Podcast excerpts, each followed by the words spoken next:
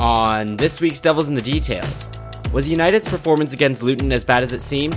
Looking at the finer details for the first time in a while, what's actually going wrong for this team in and out of possession?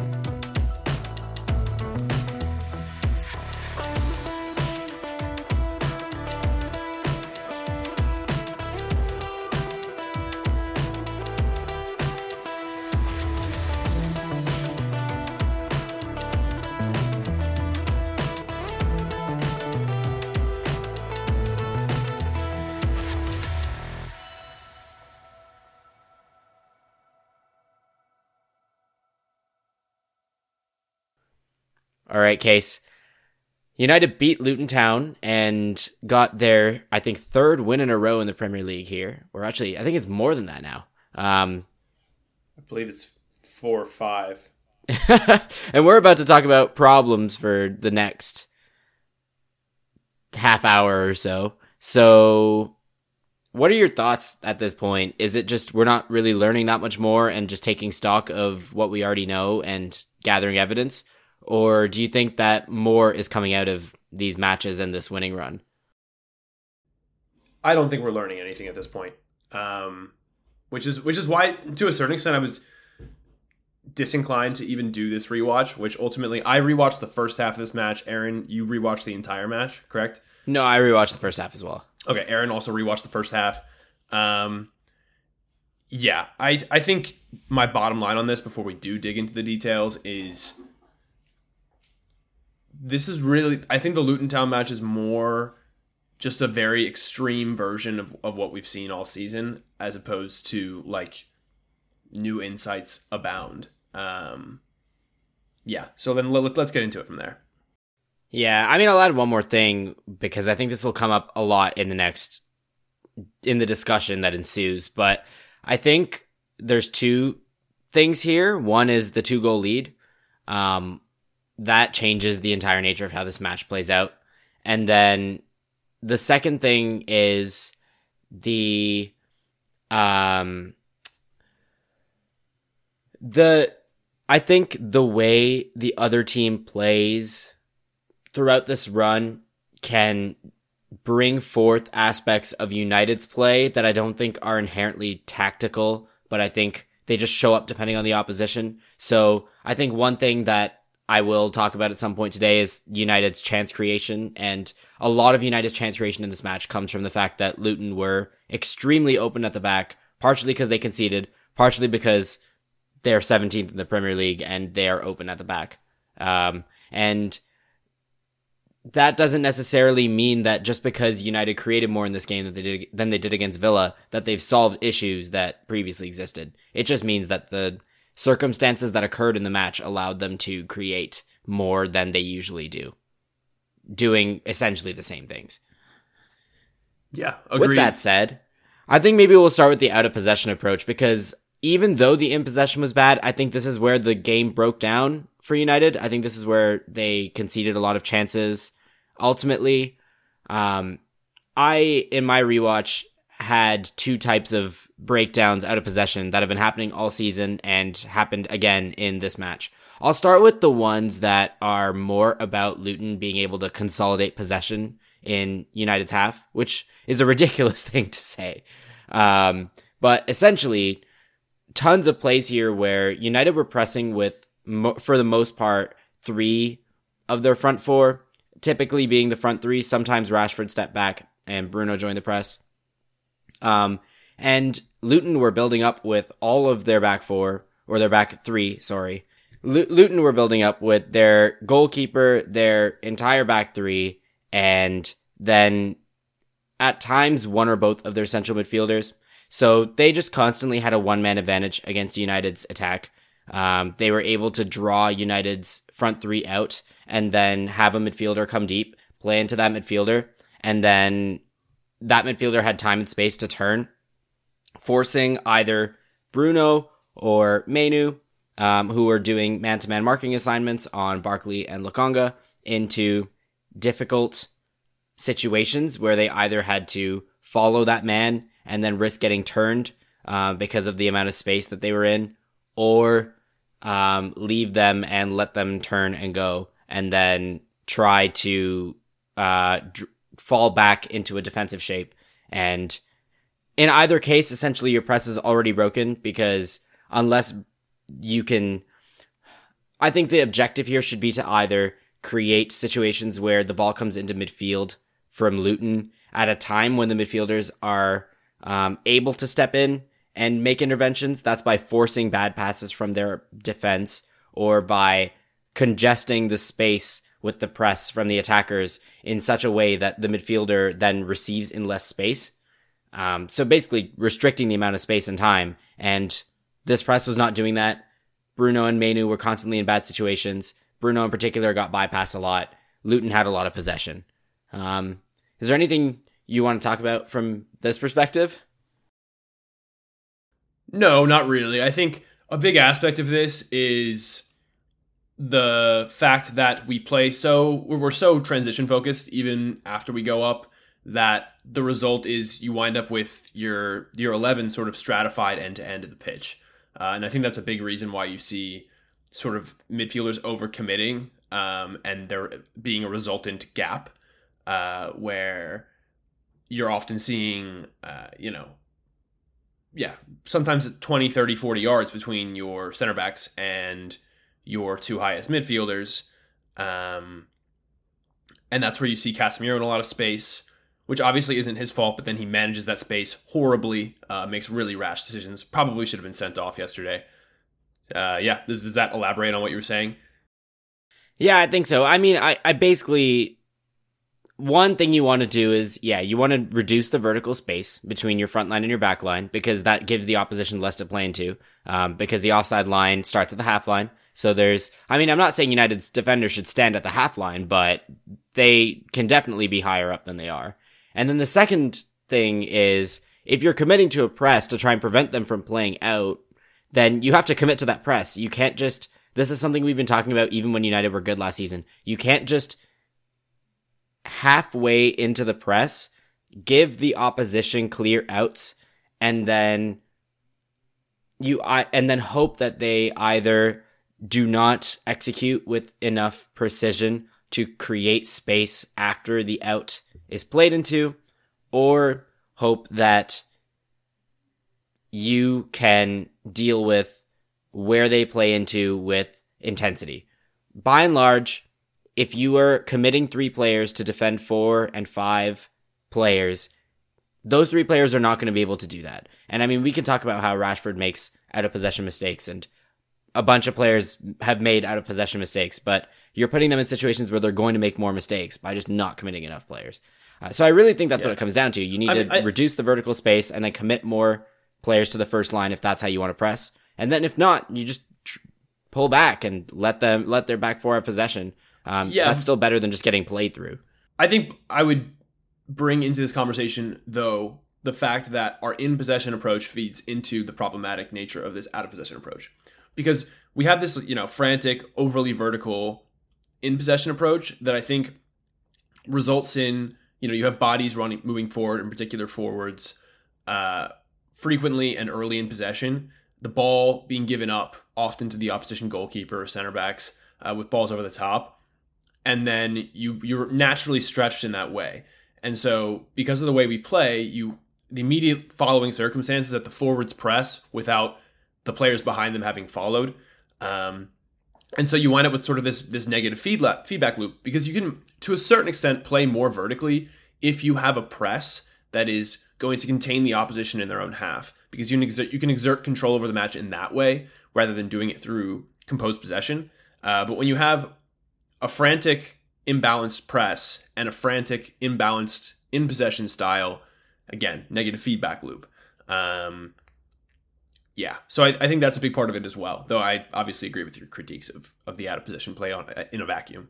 Yeah, I mean the other type of breakdown is the one that leads to these like these plays every game where the opposition is just running through United, and then you just see like picture an advanced midfielder from the opposition or a winger running straight at United's back line with no protection and the defenders trying to figure out whether to commit into 1v1 situations or try to delay and lots of shots going off this happens, I think, pretty much every game to United now. And I think what it results from, again, the verticality plays a part, but typically when you're in an attacking phase and you try to either force a pass or you just make a mistake and lose the ball, United are committing a lot of players in central areas into basically being ahead of the ball. You can see this a lot with Mainoo and Bruno in particular. They are much more advanced than where they might have been at this time last season. And then when you lose the ball, they're basically out of the play. And this is where you see those plays with, you know, Casemiro and then usually a fullback in large space with the opposition running straight at them. Um, and that's where Casemiro is getting dribbled and, you know, making all these bad decisions. And I think that's where you say, like, to some extent, you know, Casemiro is not really primarily at fault for this, but he's also dealing with these situations incredibly poorly. Yeah. I mean, I will always be the first to say how a player deals with bad situations is not what you should be judging them based off of. Um, so, like, a player's ability to, you know, make a last ditch tackle in a disadvantageous 1v1 is just not the key indicator of their quality. Uh, so, in that way, I think judging Casemiro based off of these things isn't like the best way to get at whether he should or should not be in the side. That said, he does handle them exceptionally poorly uh, in massive volume. Uh, so there is that. Like that is definitely not trivial. Um, yeah, yeah, uh, yeah. These situations are totally unacceptable.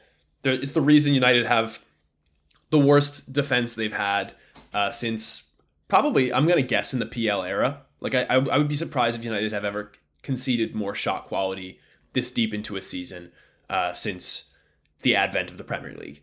Um, yeah, it, like it's just totally it's totally unacceptable frequency the frequency with which the back four gets left uh, isolated in transition.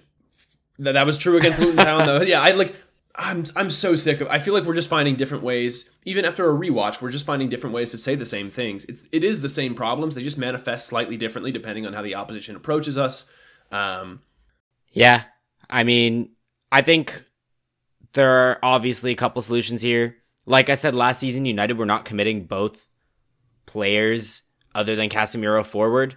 This has been a clear problem all season. Um, if Bruno goes forward then you should probably keep Mainoo behind the ball. If Mainoo goes forward, then you should probably keep Bruno behind the ball. Mainoo, I'm um, sorry, Mainoo just shouldn't go forward unless we're like chasing a game late. That like, too, no like I mean, between those two, you're you're choosing. Like I think, I don't know what. I think Mainoo's been great, but I do too. His was, contribution hasn't been final third. Yeah, his contribution hasn't been final third impact, right? So no. this is just a futile exercise to try and flood more numbers when you play these speculative passes. And like honestly, I think again, we're I'm going to go to in a second how United created a bunch of XG in these in this match. I noted where each of these chances were coming from, and none of them were coming from these like Hollywood like low risk sorry, high risk, high reward passes that are played so often that lead to these ball losses and then transitions, um, where you know you get Casemiro or Bruno or Rashford will lump the ball at the opposition back line into an area where there's one or two players running into, um, with like a low probability of getting to it. All of the chances were coming from United seeing an opening, one of the players having the technical ability to play into that opening and then either being on the break or uh, or shooting at goal. And therefore, I think it's easy to say, is this vertical style getting the best out of the forwards? When I don't think that the problem is inherently saying any vertical style, but it's this idea of just giving the ball up in stupid scenarios um, and committing lots of men forward that isn't adding anything and is taking away from the team defensively in a huge way. So, yeah, I think I think there's a difference between United are creating chances and United are getting the most out of their forwards. Um, and I think this approach is creating chances. United United's attack has not been the problem this season, ironically. Um, but I don't think that. But I don't think that validates the approach. All right.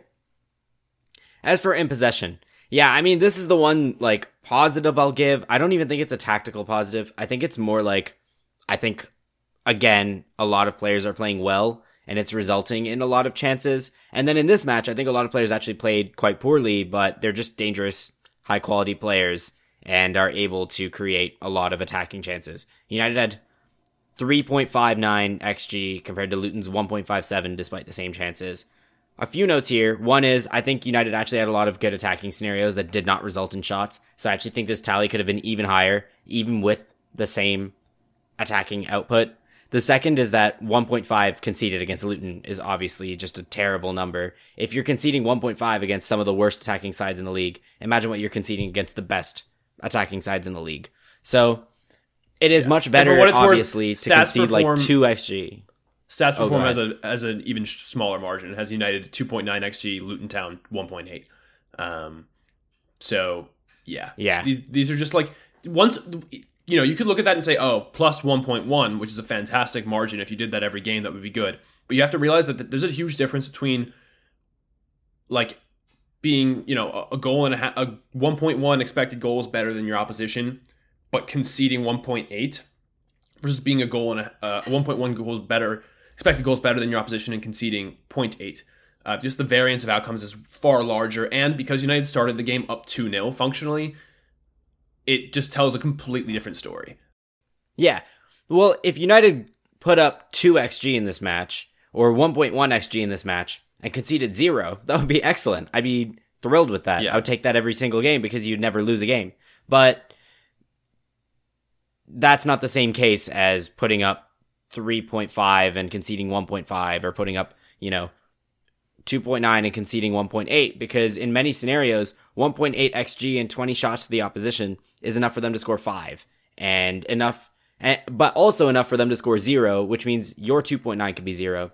You're creating more variability in outcomes in a match where you should basically be winning this 80, 90% of the time without question if you want to be competing for top 4 and competing for titles. And so even in matches like this where I think attacking wise, it materializes really well. I think it's really difficult to look at this and say United are setting themselves up long term to consistently win games against the bottom half, playing the way they are. Um, so, as much as I, I will say that I think this goes to show that United have a lot of players who can generate incredible threat. Luton were really porous. I think Luton ultimately deserved to lose the game.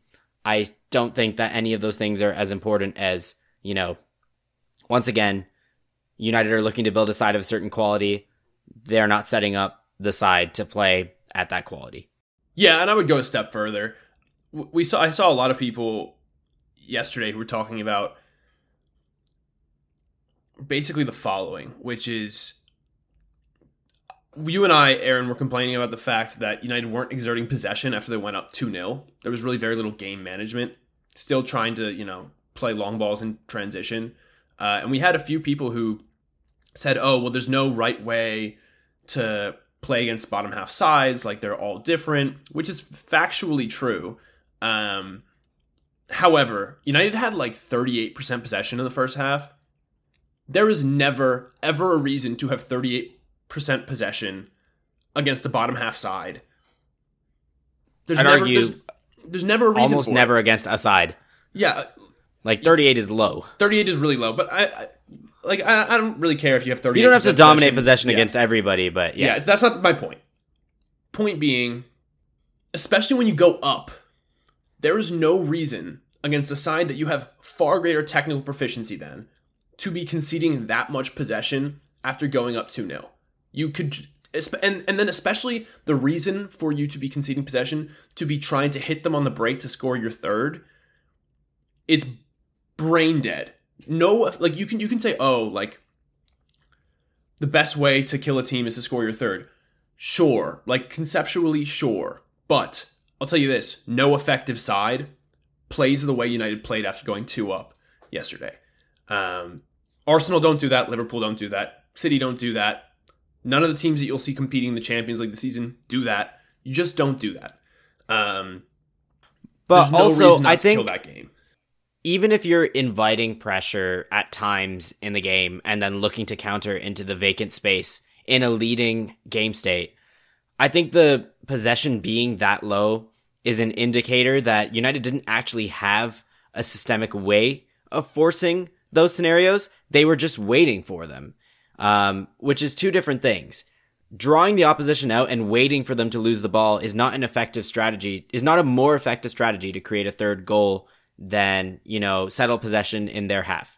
You can argue this team is really bad at settle possession and really good at the attacking transitions, and I can agree, but then I would say find a way to force those situations as opposed to waiting for those situations and then trying to take advantage of them. Which I think again goes back to the pressing approach and your ability to like control a match through your out of possession um, play.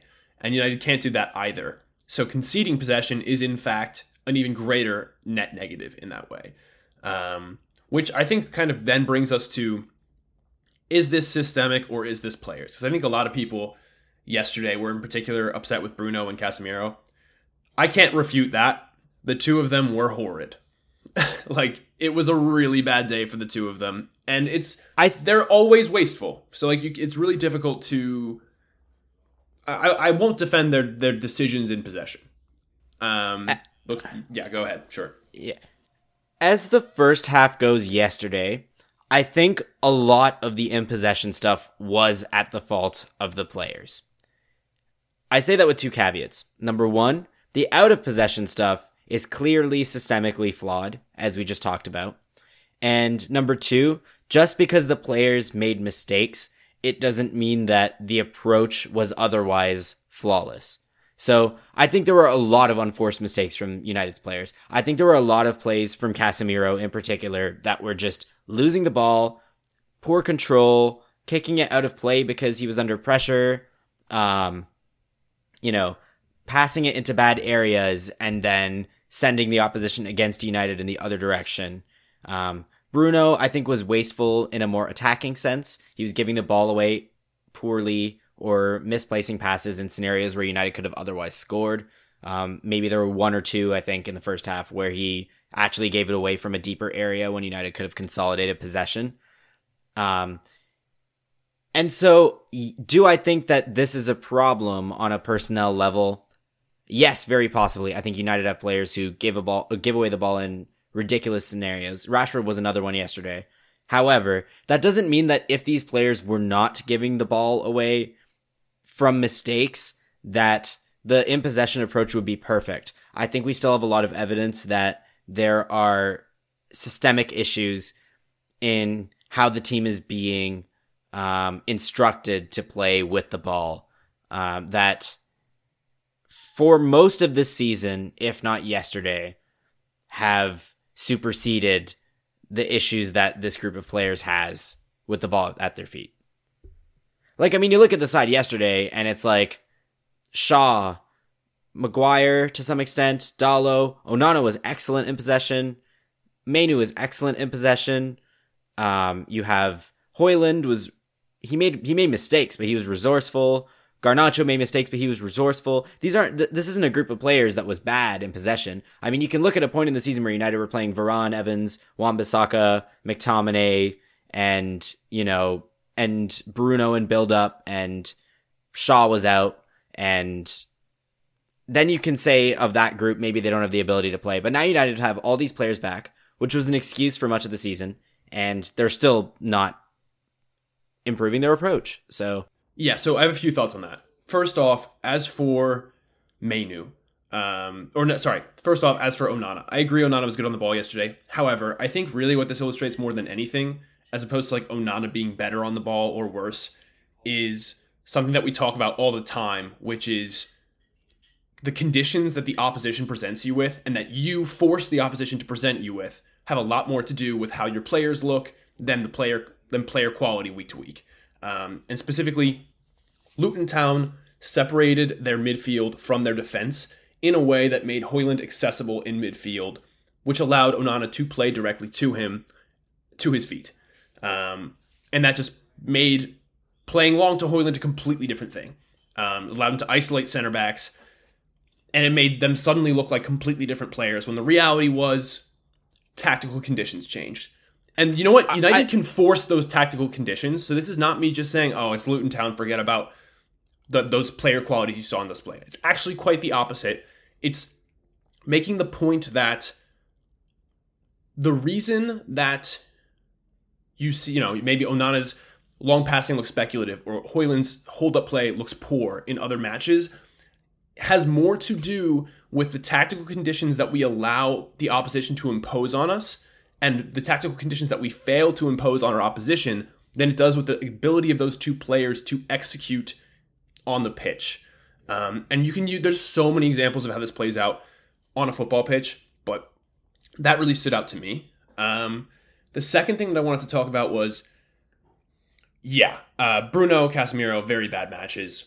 Bruno consistently gives the ball away like that. Casemiro just cannot, is not a midfielder. Um, my thoughts on that are, are the following. Uh, I agree. Individually, they were particularly poor, and that that is not the plan, right? However, to your point, they wouldn't be playing balls over the top in that volume. The forwards would not be making runs over the top in that volume.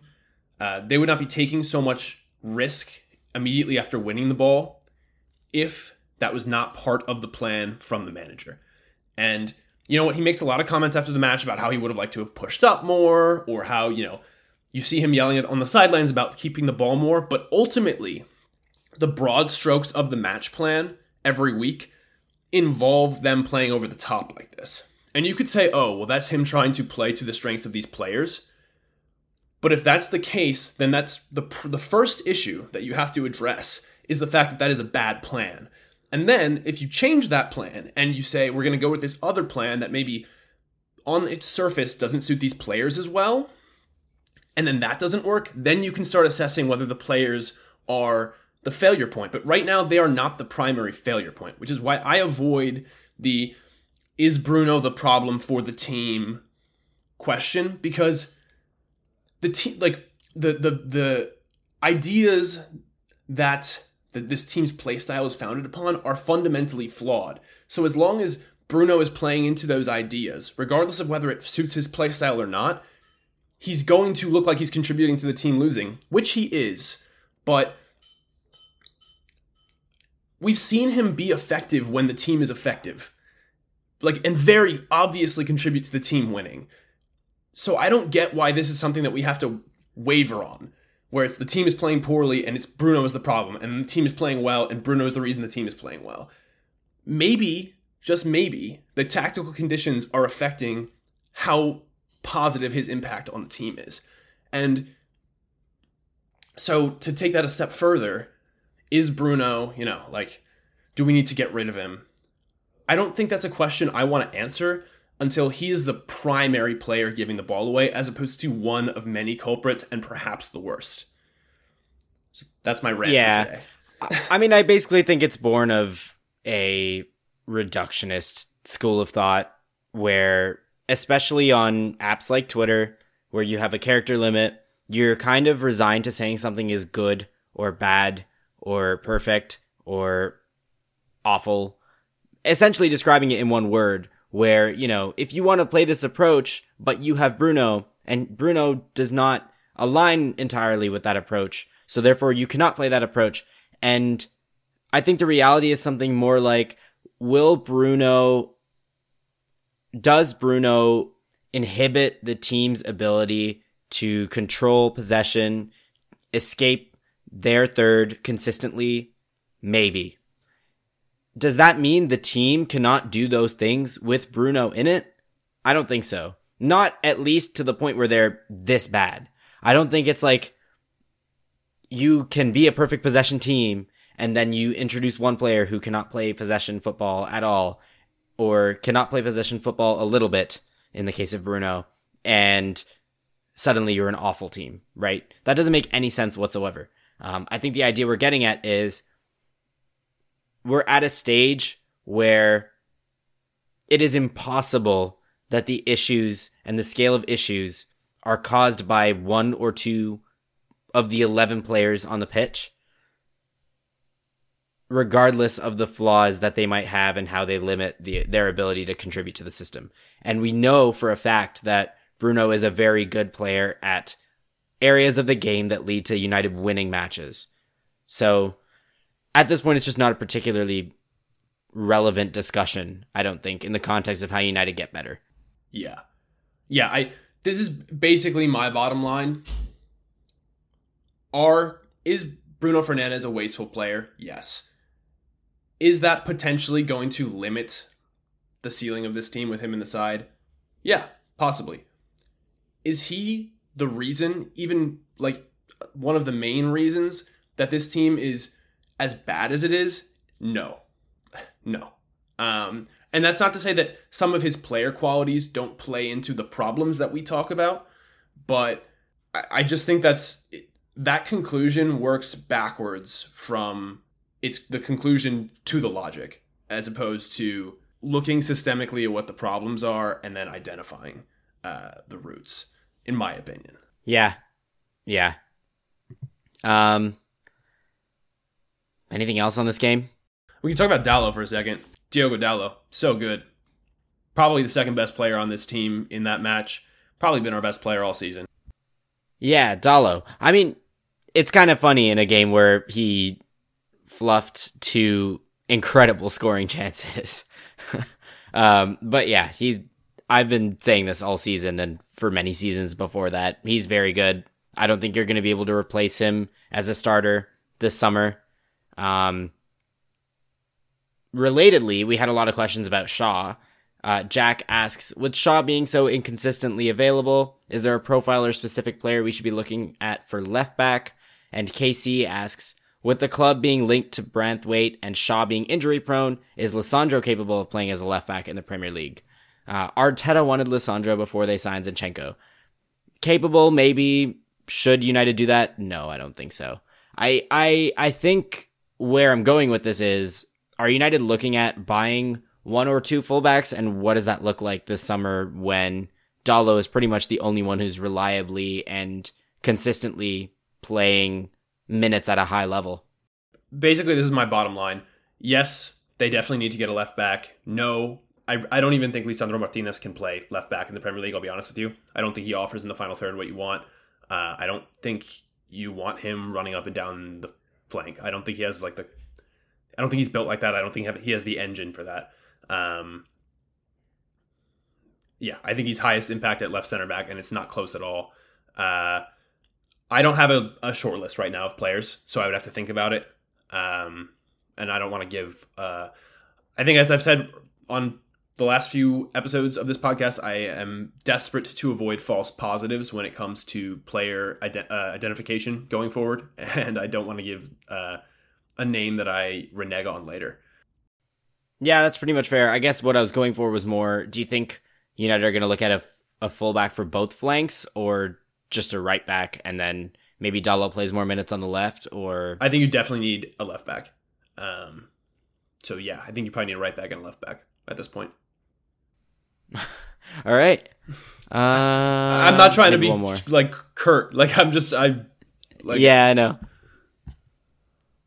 like I don't know. Yeah, I'm- I know. I'm i mean, not- I would have said the same. I, I'm, I'm like, I think you can, depending on what happens with Malacia, there's a chance you could get away with not signing a left back. But I think it's at this point, it's also just really frustrating seeing Shaw rush back every week and then get injured Yeah.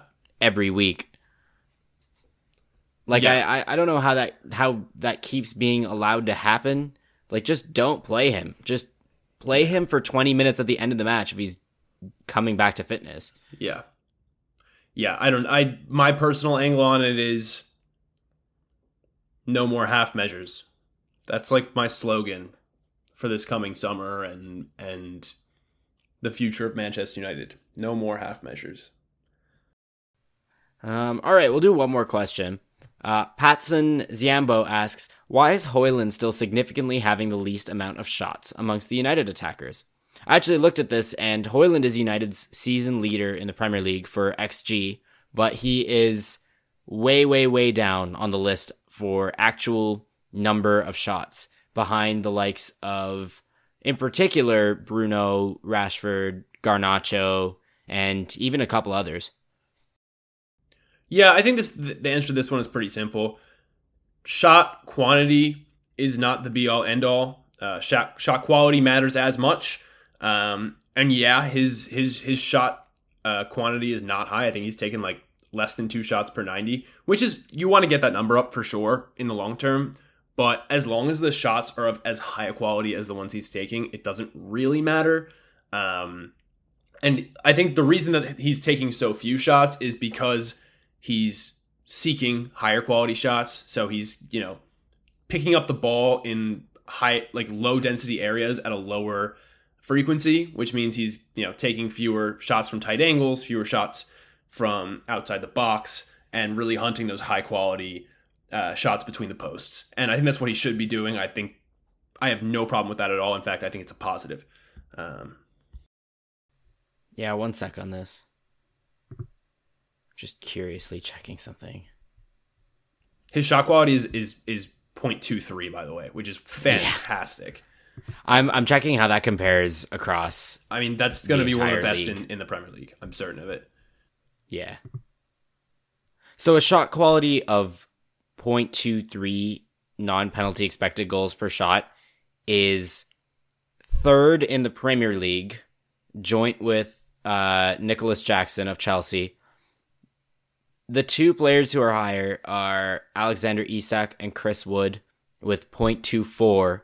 And Chris Wood has played 9.790s, which is roughly like just above half what Højlund has played. On a career sample, he has not averaged anywhere near that, I'm pretty sure. So essentially, Højlund is getting off on average just about the best shots in the Premier League.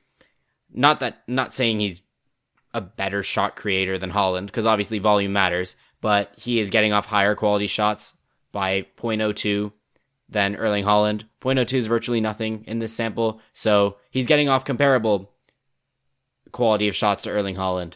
Um, the volume of shots will rise based on United being a better team, and therefore you can expect his expected goals to rise. I think you might even see his shot quality go down a little bit if United consolidate more possession in the final third and are struggling to break down blocks. You might see him take more speculative shots.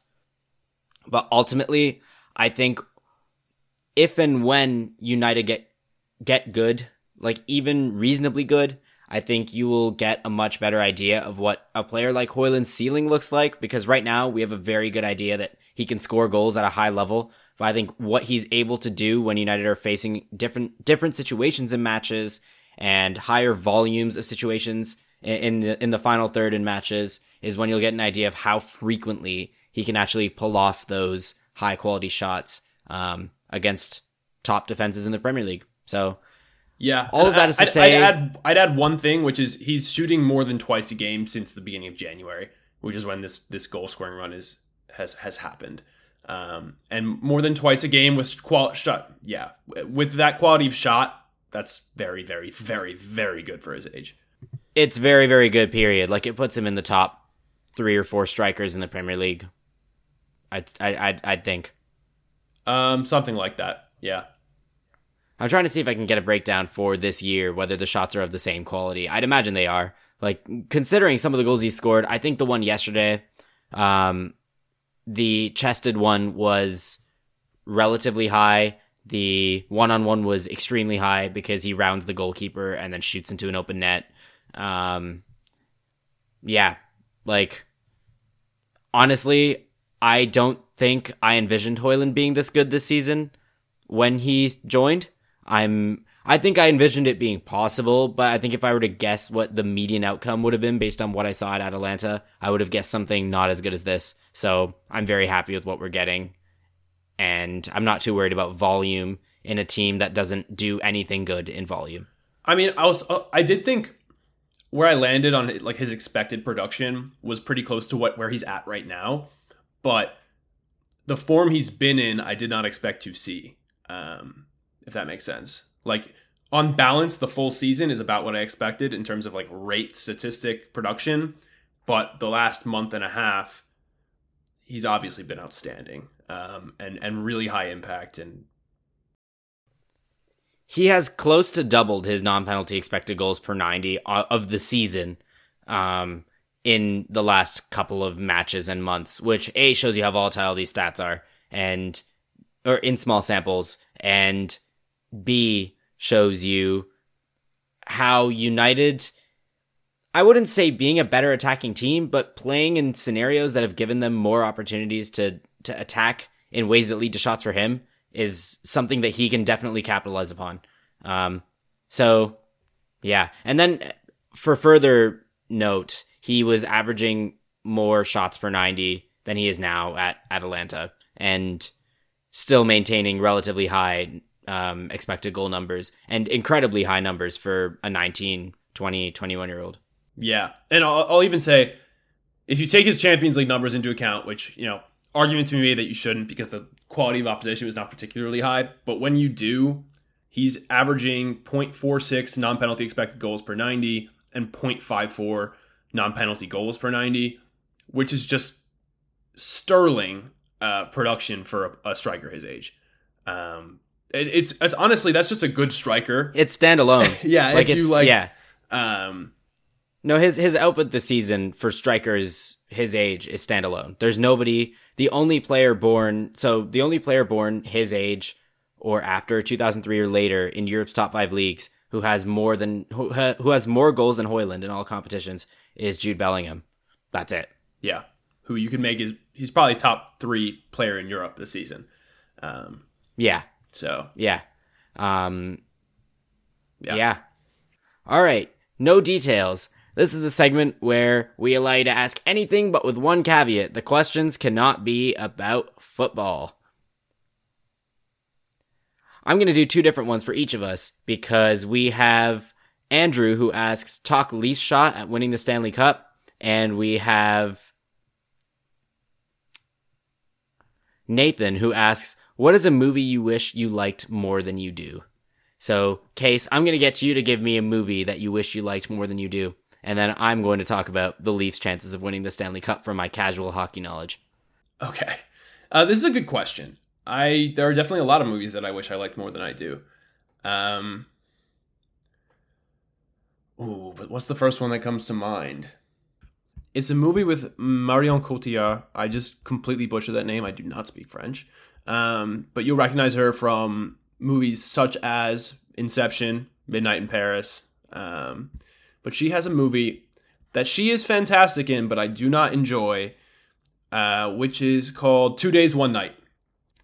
It's a good movie. It's a really good movie. A lot of people think it is like one of the great movies of the 21st century.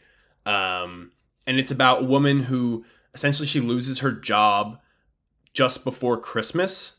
Um, and she has a child and she needs to support a child. And management basically says to her, Look, uh, we're not going to technically fire you. What we're going to do is we're going to put it to the rest of your coworkers. They can either have their Christmas bonus or we can keep you on staff, and they're going to vote. And so she basically has two days and one night to go around and convince enough of her coworkers to sacrifice their own, you know, year-end bonuses for her to keep her job. Um, and it's kind of just so gut wrenching that I can't say I enjoy it, um, even though it is a good movie. So that's my answer.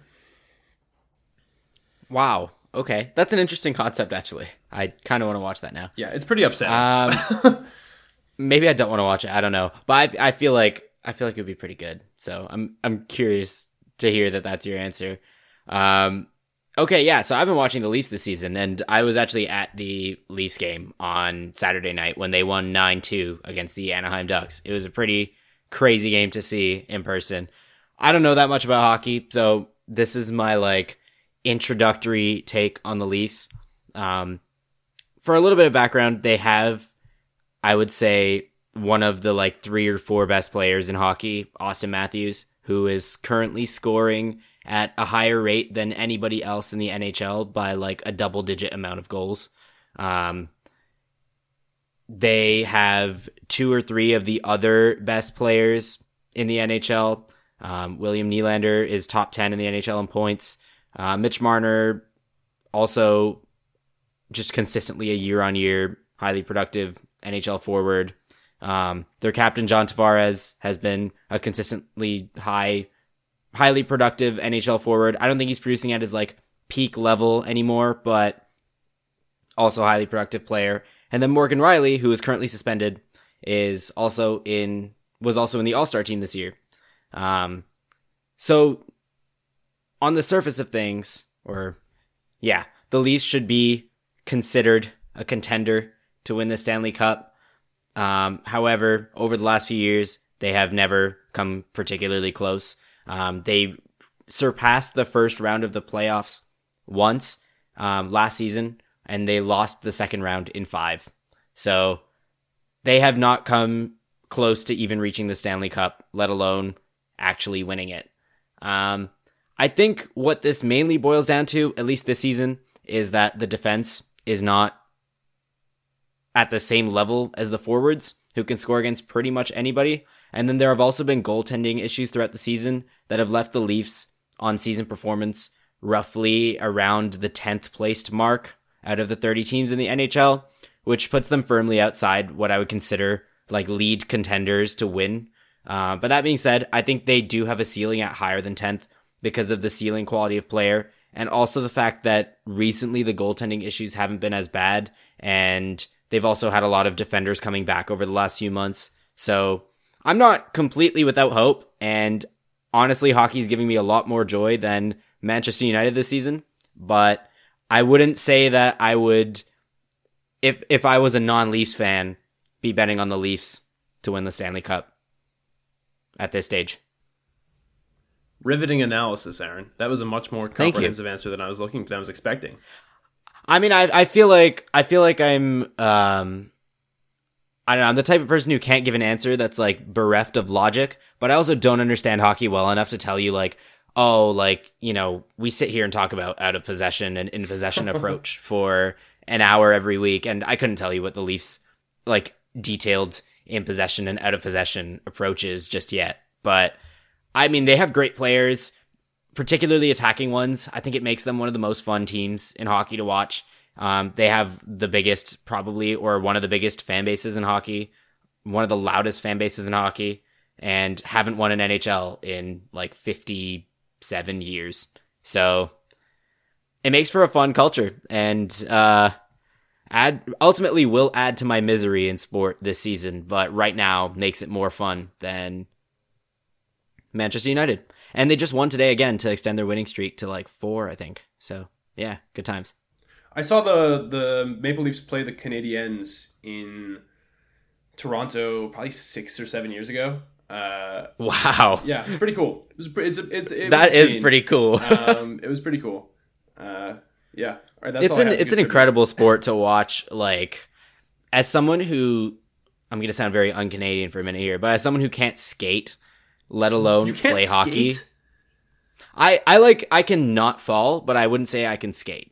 Wow. Does that make sense? That's yeah, that's uh Yeah. I mean, I played my winter sport in Canada was curling. Um, right. So in curling you walk on the ice, you don't skate. Um so I can I can not fall with skates on ice, but I wouldn't say I can skate. Um so, as someone who can't particularly skate, let alone play hockey, I think I have like a good appreciation for just how difficult what they do is. Not only can they skate and also control like a puck while skating, but also the way the game is coordinated, the offside trapping and like the way team movement occurs um, and is coached, the way line changes are coached is like absolutely incredible to watch up close, um, especially for teams that are really good because they will make movements and move the puck faster than you can even think about what they're going to do in most cases. Um, whereas I don't feel that way about football. Even though what footballers do is absolutely unbelievable, I think the pace is just a little bit slower such that you can kind of see what's going on. And like, even when you're first watching the sport, foresee what is going to happen um, in certain situations, even if you don't understand why. But in this sport, it feels like I've been watching it for six or seven months consistently now, and I still am like in awe of how fast they move and how well they're coordinated. So yeah, fascinating. All right, Aaron. I think that concludes another episode of uh, Devils in the Details. All right, everybody. Uh, United continue their top five hunt in what is definitely not going to end in heartbreak for all of us, either which way. Um, lots of stuff going on behind the scenes, which I think is making the tone of this a little bit more optimistic. Like, it obviously sucks to watch this team play poorly every week, but you're hearing news of top directors and, and executives from the sport True. being hired, which, I mean, like, I don't think we have definitive answers that this is going to fix it because I don't necessarily believe that individual figures, um, in isolation can fix a broken structure um, or that they will be implemented in a way that they can do it, even if they can. Um, however, it is definitely a good sign that this is what the club is looking to do, and these are the types of figures they're looking to get input from in yeah. the next chapter of this approach. Lots of people who I genuinely think are competent are better than uh, lots of people who I don't know if they're competent. That's my take on that. yeah. So I mean, I, I, don't think this is without promise. I think we keep seeing every week that there are a lot of great players in this United team that are really fun to watch. And so I guess we just continue our hope that they will give us things that are tactically as fun to watch as the players in the team. With that, we'll see you guys next week.